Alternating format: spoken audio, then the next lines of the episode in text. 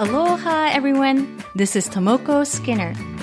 Welcome to Pursuit of Happiness Maya Gaja, the podcast. 皆さん、こんにちは。ハワイ島在住、パッション発動コーチ、ナビゲーターのスキナー智子です。ハッピータンボマヤガジャへようこそ。マヤガジャは、サンスクリット語で魔法のエレファントという意味です。この番組では、自分らしく生きる、海外ライフ、ハッピーでいるコツをテーマに毎回海外にご縁のあるゲストをお迎えしてお届けしています。やりたいことが実現できるように魔法のエレファントがあなたの背中をちょっと押してくれるそんな番組であったら嬉しいです。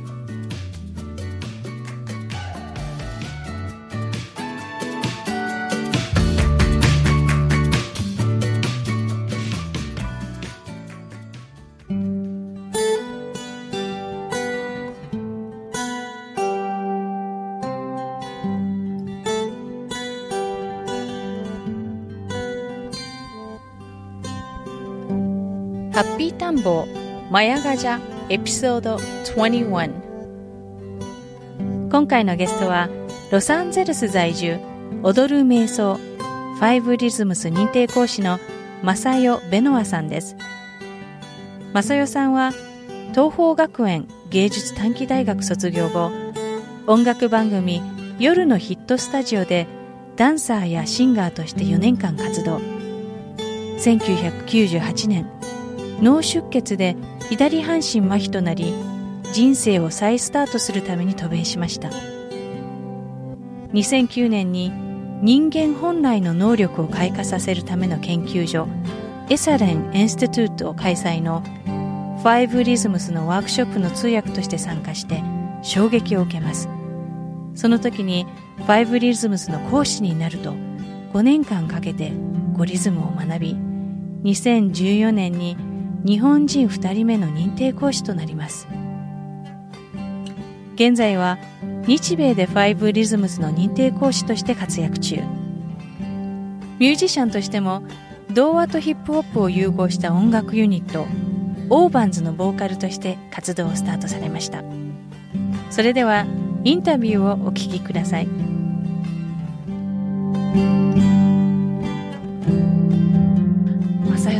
っと、ファイブリズムの認定ティーチャーっていうことで、ファイブリズムって何ですか？そうですよね。わかんないですよね。えっと、ファイブリズムっていうのは、あの、動く瞑想とも呼ばれていて、うん、えっと、いわゆるですね、あの、冗談で言うには変なダンスなんですよ。へ、変なダンス？変なダンス。うん、それ冗談なんですよ。本当に冗談で、本当はとっても真剣なことなんですけど、はい結局、えっと、瞑想っていうのは二つの種類があって、一つはこう動かない瞑想。うん、それと、えっと、もう一つは動く瞑想って思ってるんですね。はい。で、なぜかって瞑想の定義っていうのは、あの、頭を空っぽにすること、で、存在そのものになることだと私は思ってるんです。うん、で、その頭を空っぽにするときに、例えば、あの、本当にうわーって走ったらめちゃめちゃ体を動かしてる時ってもう何も考えられなくて、うん、ただ自分の存在そのものになるじゃないですか。はい。でえっ、ー、と、座る瞑想でこう、ポーンといけるのはとても美しいんですけれども、なかなかそうもいかないと。そうすると手っ取り早いのは体を効率的に動かすこと。効率的に。効率的に。だけども、例えば、振り付けがあるダンスとか、あとエアロビとか、そういうものではなく、自分の体の声を聞きながら、体をこう、自分でね、体に恋をしていくようにね、体が動きたい方向にこう動いていくんですよ。はい。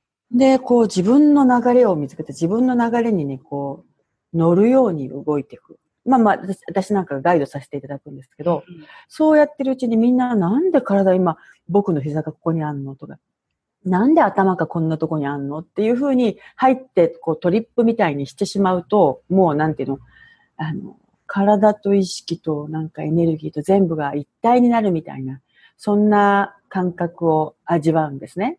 で、ある私の友達が来てくれた時は、いや、すごいね、これ。シラフトランス大会って シラフだけどトランスしてるっていう。そういうふうに言った人もいるんですけど、まあ、あの、どういうことかっていうと、私なんかは自分をこう見つめるために、そのマスクを取り、いろんな職業を取り、肩書きを取り、自分自身と向き合うために体を動かして、体からのインフォメーションをもらって自分ともっとつながる。そのためのプラクティスだと、あの、受け取ってます。なるほど。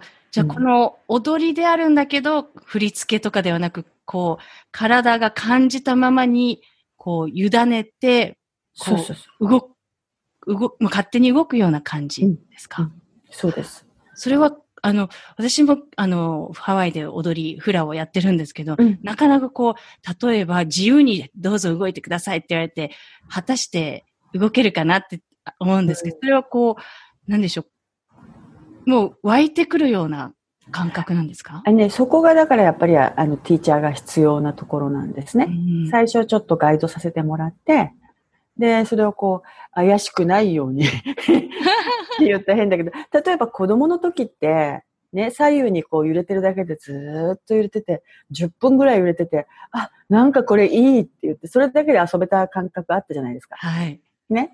でそれの延長ですね。そういうことをもう今はしないので、でこうやって動いてるうちに、あれ？これ左右に揺れてるけど、もしかしたら上下もつけたいかもって上下つけちゃったりとか、そんなことをやってるうちに自分で、うわーって体がなんでこんな風に動いてるんだっていう風に誘導をさせてもらうんですよ。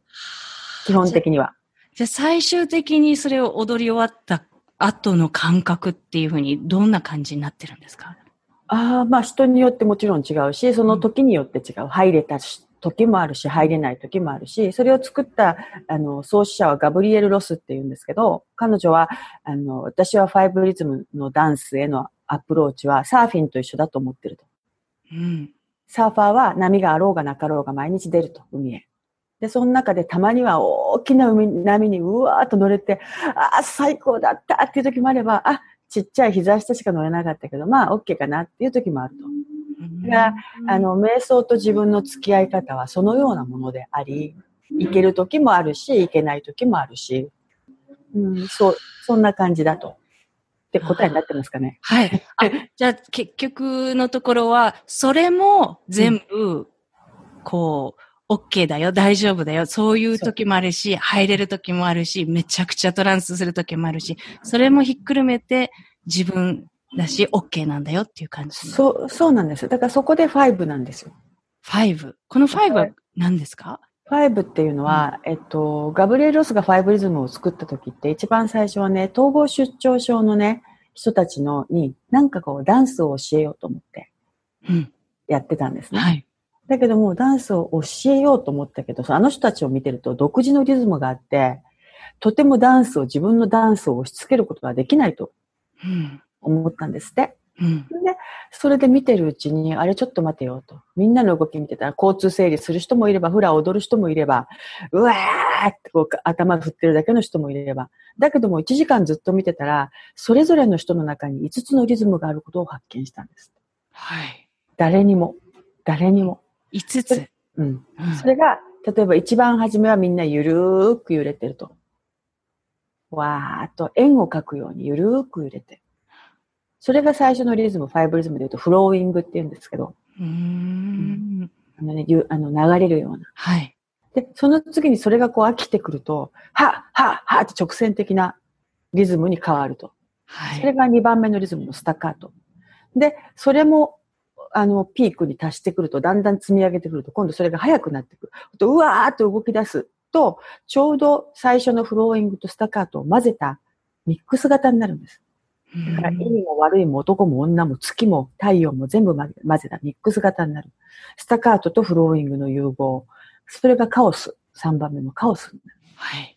で、カオスで動いて動いて空っぽになって空っぽになるまでガンガンに動くと、空っぽになるとスペースができるから、ふわーっと浮く。そこがトランスなんですけど、それが4番目のリズムがリリカル。リリカル。リリカル。叙情的なっていう意味うーです。ん。で、それリリカルが落ち着いてくるとだんだんゆっくりになってきて、スティルネスになって。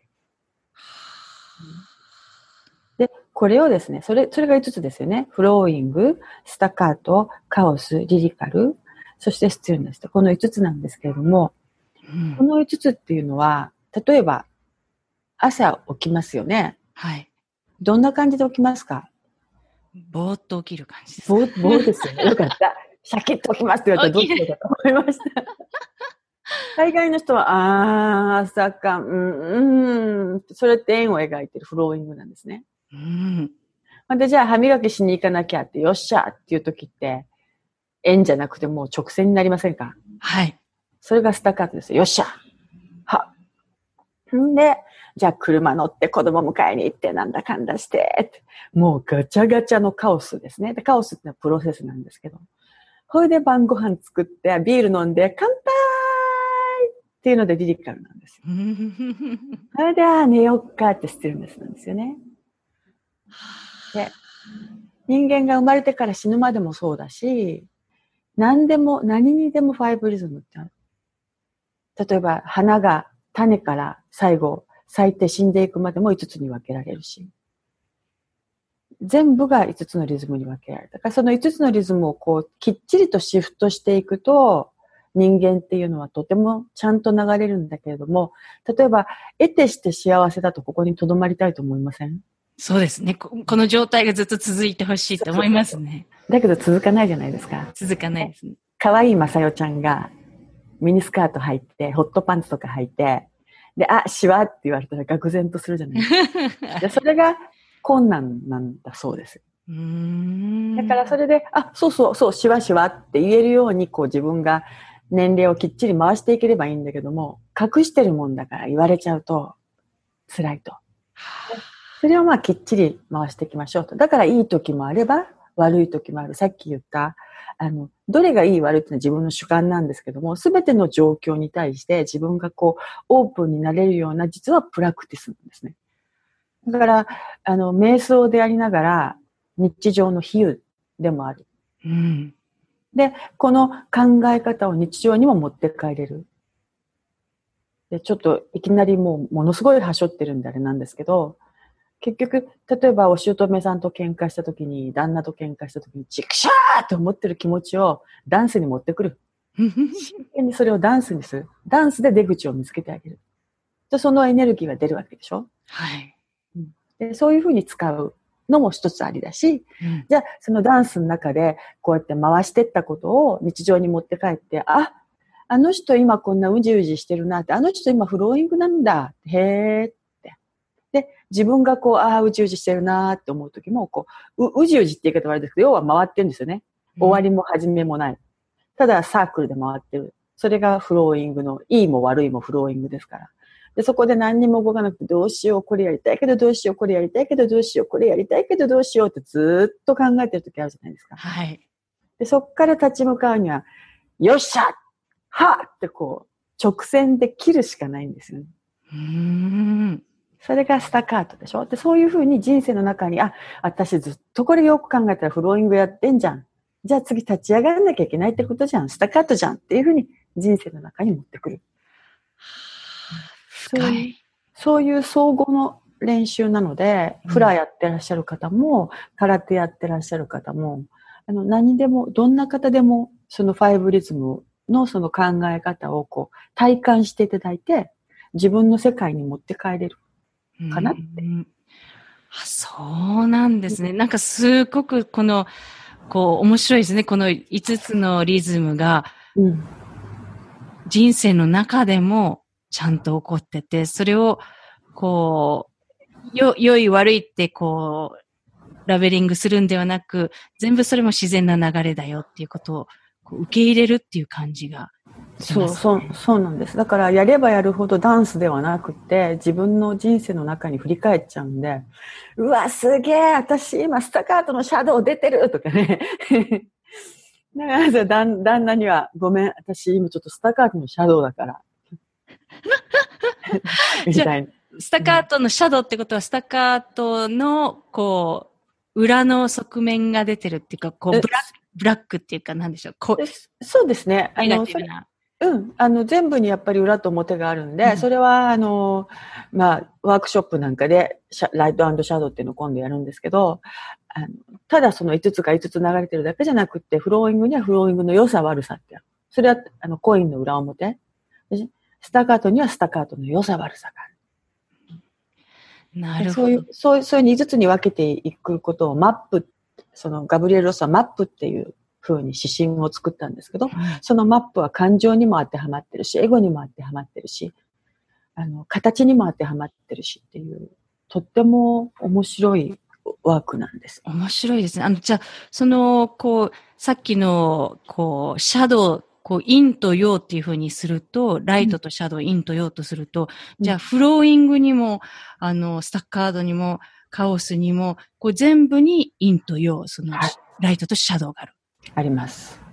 じゃあ、それも、こう、自分で感じながら、あ、今自分の体のリズムだったり、うん。日々の日常のリズムはこうだから、っていうふうに逆に、これが悪いことだとか、こういう方がこうであるべきだではなく、それをただ感じて、うんこう、認識するっていう感じなんですか？そうですね。あのね、えっと、シャドウのパートっていうのは、ネガティブとか悪いことって思いがちなんですけど、実はそれが一番の強みになるんうん。ですよね。うんなんかその、ネガティブなこととか、陰の部分を自分の友達にすると、すごく強くなれる。友達にする。ど例えば、例えば私すごい、あの、この間めっちゃくちゃ怒ったんですよ。もう大体を、そんなね、スピリチュアルっぽいことを教えてる先生がそこまで怒るの？っていうぐらい、汚い言葉を使って、うん夫を罵り、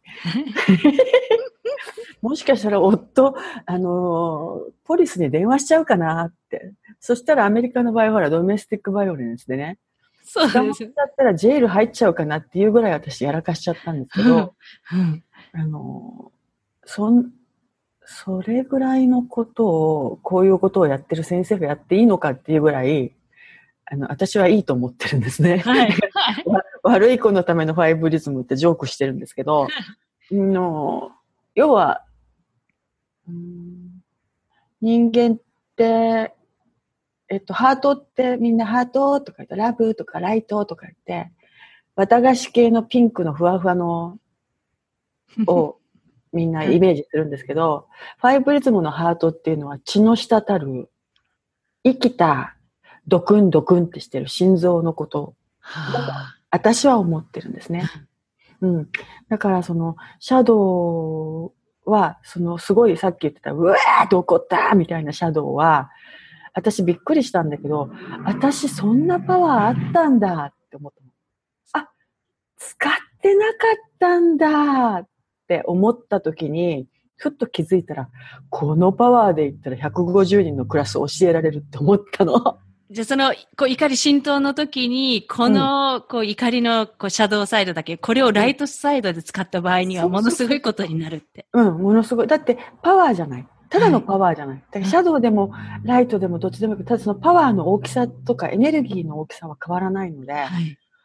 あーって、その時にね、すごい面白いで、この間、ほら、あの、ともこさんの番組にも出たアレキサンダーのいつこさんはい。の彼女のセッションを受けたんですよ。うん。よく受けてるんですけど、受けた後に、こう自分の体がこう本当にこう全体で、全体性を持ってホールで感じられるっていう感じを、あの、改めて体感して、あ、アレキサンダーだとこういう風になるんだって、うわファイブリズムとすごい似てるななんて思いながら、はい。最高と思って体全体だった後だから、かわいそうにうちの夫、私の体全体の怒りを ふわーって受けたんですけど、要はそんだけのパワーっていうのを持ってることを自分が体感してないでしょ。うん。だけど体感するってことは、私こんだけパワーがあるんだと思ったし、うんで、例えば、えっと、怒る時っていうのはすごくモチベーションが上がってる時なんですよね。はあ。だからできる人って怒るの。はあ。そうなんですか。思いません？だってこう、ゆる、ゆるい人で、あ、仕事どうでもいいやってさ、あんまり怒んないけど、絶対にやってやる。よし、絶対にやってやるそこ違う。これだっていう時って、結構エネルギー的には似てないですか？似てますね。あ、この怒る人ほどできるってちょっと今、私、あ、変な、変な言い方で私すすごい結構怒りっぽいんですけど、い結構あの、パンってするんですけど、それすごく、あ、やめなきゃな、やめ、どうやったらやめられるのかなってこう、もちろんこの夫とかにもわって言っちゃうんですけど。あ、あのね、怒ってる時っていうのは、あ、私今仕事した方がいいんだと思った方がいいですよ。はあ、だってそんだけのパワー来てるんだもん。その、そのエネルギーを仕事に向ける。そうそうそうそう。だけど、怒れない時って、ああ、もう怒る気もしないって時って何にもしたくないじゃないですか。そうですね。だから、そういうふうに、何かは何かの裏返しなので、それを自分でよく知って、で、スキルフルに使う、賢く使うっていうことができたらいいなと思う。で、私の師匠が言うには、今、マインドフルネス、マインドフルネスって言うでしょ？はい。で、言葉だけが先走りしてて、マインドフルネスって何？って、マインドフルネスってさ、こうやって座ってさ、イン組んでさ、どうのこうのでさ、って。でそれはただの一つのやり方なだけであって、本来マインドフルネスってことは、自分のマインドをしっかりと知って、それをうまく扱えるようにすることだって。うん。それとちゃんと友達になって、自分のしっかりとフルにマインドを感じて、それをどう使うかっていうことをきっちり分かることがマインドフルネスであって、あの、言葉だけを先走りさせないでねっていうふうに、この間言われて、それだーとか思ったんですけど、だからすごいファイブリズムは私はめっちゃめっちゃマインドフルネスだと思ってます。本当ですね。あの、うんその、さっきの、こう、マインドを感じて、それを実際、体を動かすってことが、このアクションじゃないですか。結構、ね、瞑想とかだと、こう、感じるところまでやってるけど、その後、じゃあ実際瞑想切切れた後にアクションを起こすかっていうと、またちょっと、あの、一旦途切れちゃうけど、こう、ファイブリズムの場合は、その、こう、感じて、そのまま、こう、同時に動かしていくから、実際アクションっていうか、動いてるから、なんか前に進んでる感じがしますね。なんかちょ、リンクしてるっていうか感覚と。あリリンクしてますね。前には多分、あの、ファイブリズムが教えてる通り、これササークルだし、螺旋状に上がっていくだけなんで、えっと、ゴールはないんですよね。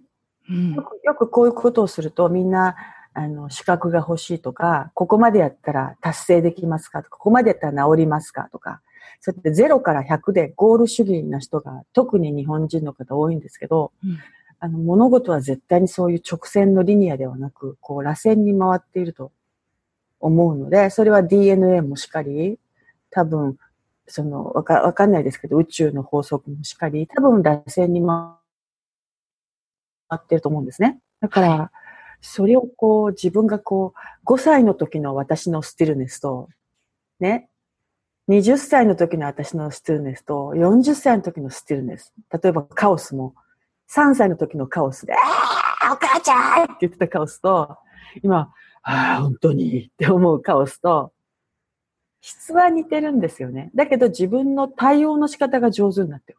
うん。うん、なななので、ファイブリズムはそれをこう自分で自覚をするということであって、あの、セラピューティックではあるけど、セラピー系ではあるけど、セラピーではない。自分のあくまでもプラクティスである。どっちかというと禅とかそういう、あの、プラクティスのノリと近いのかなっていうふうに私は受け取ってます。ああ、じゃあこう、な瞑想だけでも一歩先を、なんでしょう。すごくじ人生のまあ哲学的なものも理解し、学んでいってるような感じです。そんそう、そうだと思います。だからって別に楽にならないんですけど、でも私は知ら、知ることができたということがとても、あの、ラッキーだなってう思う。んなんかこう、ちょっとこう、イメージ的に私の中でこう、こう、みんなにそれぞれいろんな魔法をも持ってて、みんな魔法を持っていて、その魔法の使い方を知らないと、そのものを壊したりとかもできちゃうけど、魔法の使い方と使いどころを分かってると、ちゃんとその魔法が魔法としてクリエーションできるっていうか、なんでしょう、こう、魔法がちゃんと、ちゃんとした魔法使いになれるっていう感じがしますね、ファイブリズムって。もうまさにそれは私聞聞けて嬉しい言葉です。ただでもそれ、だからって言っていい人間になるかっていい人間にならないんですよ。だって、魔法使い、なんか本当にいたずらな、意地悪な、ダメダメな魔法使いがいっぱいできるかもしれない。そうです。だけども、要はあの、よく笑って言うんですけど、あの、嘘をつけない体質体質になるので、自分が嫌なものは嫌。で、いいものはいい。っていうことはすごくクリアになってきて、それがもしかしたら自分に一番親切なことなんじゃないかなって最近思うんですね。はい、そうですね。ね。あまりにも本当は、本当は嫌なのに、笑顔で、で、あ、わかりました、やっときますっていう人が多いでしょ？それはちょうど統合出張症ですよね。A と感じながら B と E、C という行動に出るっていうのは、それが統合出張症の定義だと聞いたことがあるんですけど。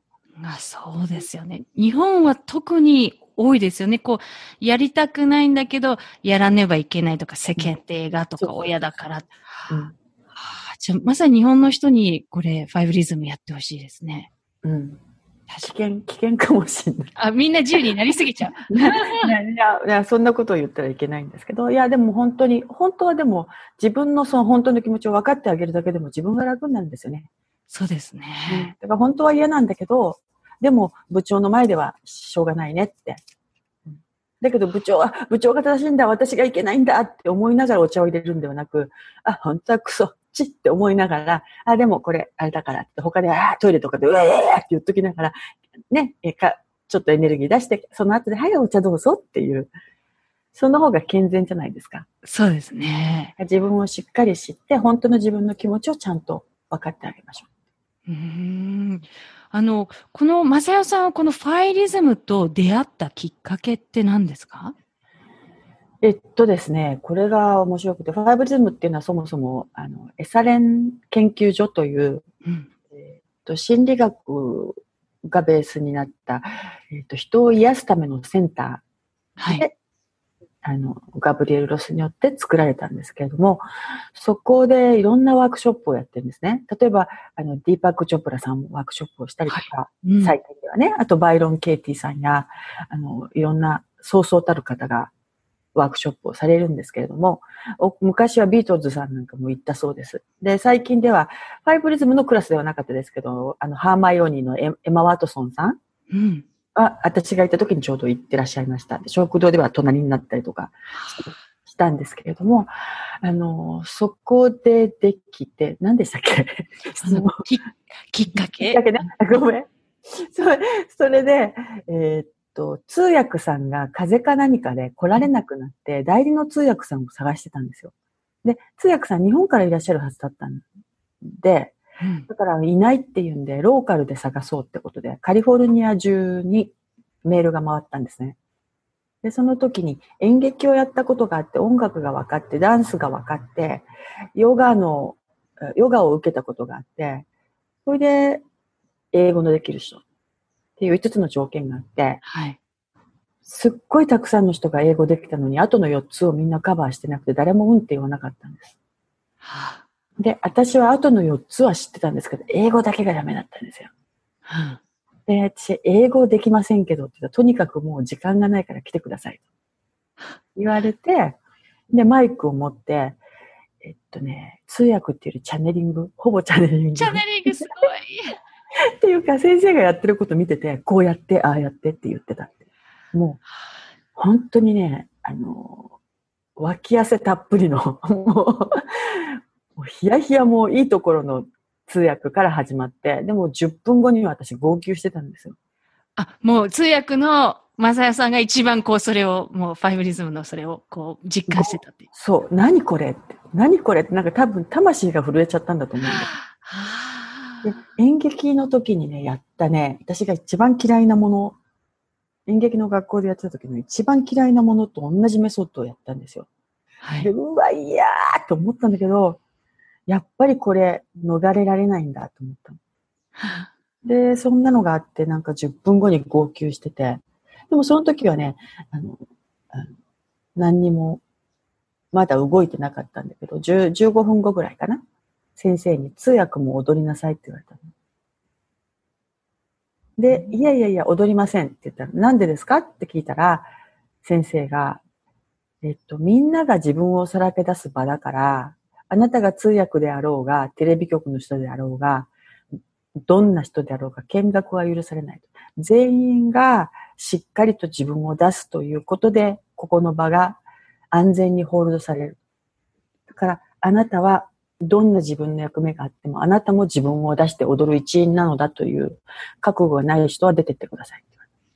うんそそれで、私はその時に実は、あの、足が効かなくって、うん。足が効かないっていうのはい。あの、ハンディキャップだったんです、私、その時。はい。うんな、なぜですか？それはですね、話はちょっと遡っていいですか？はい。えっ、と、アメリカに渡米するきっかけになったのが、うんえっ、と、脳出血による左半身不随だったんですね。うんでそれでもう踊ることは、昔踊ってたんですけど、テレビとかで。もう踊ることはないだろうと思っていたので、10年ぶりにステップを踏んだ。その時に。うん。ほいでうまく踏めないし、かっこ悪いな。なんでこんなかっこ悪い私を晒さなきゃいけないのよって思いながら、もう先生が全員が自分を晒すんだって言ったと。うまく踊らなくていいって、これは踊りじゃないから。その、あなたが動くということそのものが踊りなので、って言われて、うん、そんなこと言うならもう回ってみちゃうぞって言って回ってみたら、10年ぶりに回れたの。でも、回れたんだけど、かっこ悪く床に落ちて、もう、転げ、転げて、転がって、涙と鼻水、ダーダー泣いてる回れたーとか言って泣いてるわけ。で泣きながら、なんなんだこれは、と思って。で、それ時は5日間のワークショップだったんですけど、こう、心を閉ざして、こう、本当に2センチ刻みでしかステップを踏めなかった人が、最終日にはガンガンに頭ガンガンに振って、時短だ踏んで踊ってるのを見たときに、あ、これはすごいって、すごく思ったんですね。でも、その時に、その5日間の間で、もう、私は先生になるという。自分の中で決めて、はい。その時の先生に、先生になるにはどうしたらいいんだ？って聞いて、うんで、これこれこんだけ必要で、これこれこんだけのワークショップが必要で、全部来る気あるかって言って、あるそうは言うけど、最低でも4、5年かかるよって言われて、構わないって言って。それで、そこから私のファイブリズムの旅が始まったんです。はあそうですか。そそれ、何年ぐらい前のことですか？それがね、2009年です。?2009 年、じゃあほぼ 10, 年10年前ですね、ほぼね。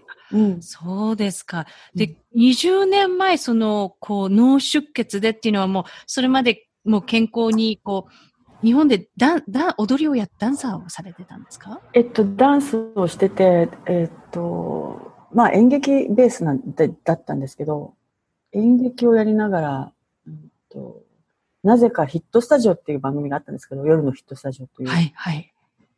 うんその番組が2時間になるときに、あの、女の子たちが欲しいと。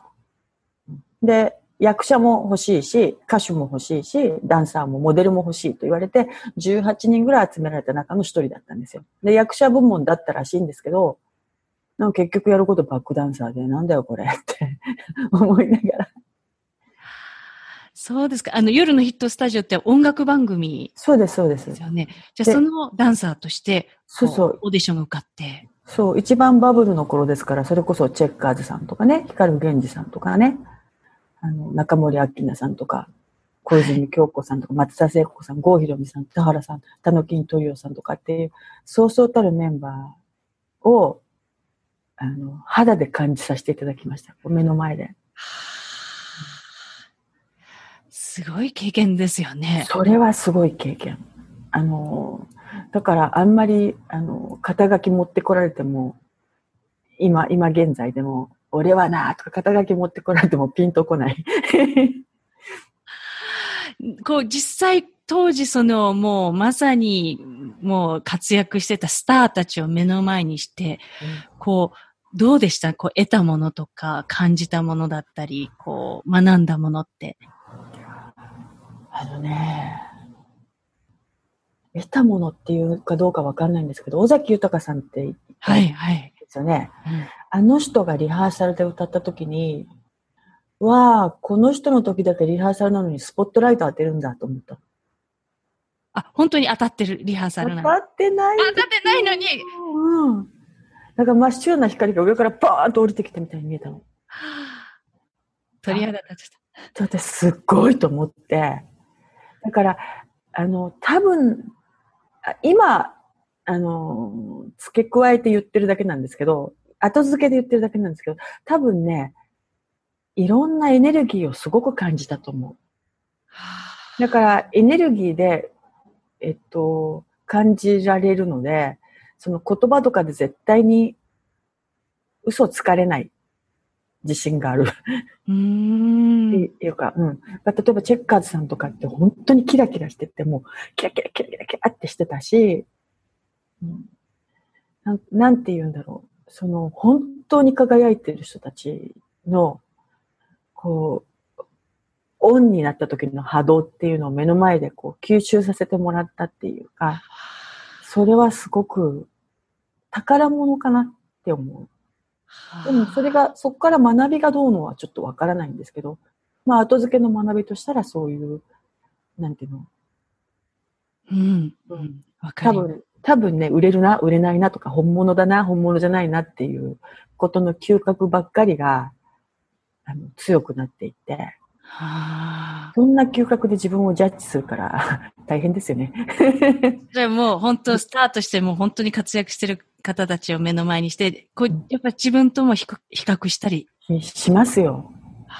比較して卑屈になるし、例えばい今自分がそうやって人の前で教えさせてもらう立場になって、なんで私はあれぐらいみんなをエネルギーでこう動かせないんだろうとかね。そういうくだらないことを考えますね。はあこう、なんだと思いますか？今だったら多分こう、ね、あの、こう、ファイブリズムもやってきて、その、そのエネルギーを一気にそのステージで集約させて輝かせるっていう、そのエネルギーの使い方って何だと思いますか？そのエネルギーの使い方って多分すごく自分を好きなこととか、自分を信じることとか、やっぱりすごい超、あれ超トランスですよね。ですね。で超トランスなんですけど、同時に、トランスであると同と同時に、自分をこう、すごく客観視してる。なんていうの、両方が一一緒にあるの。うん。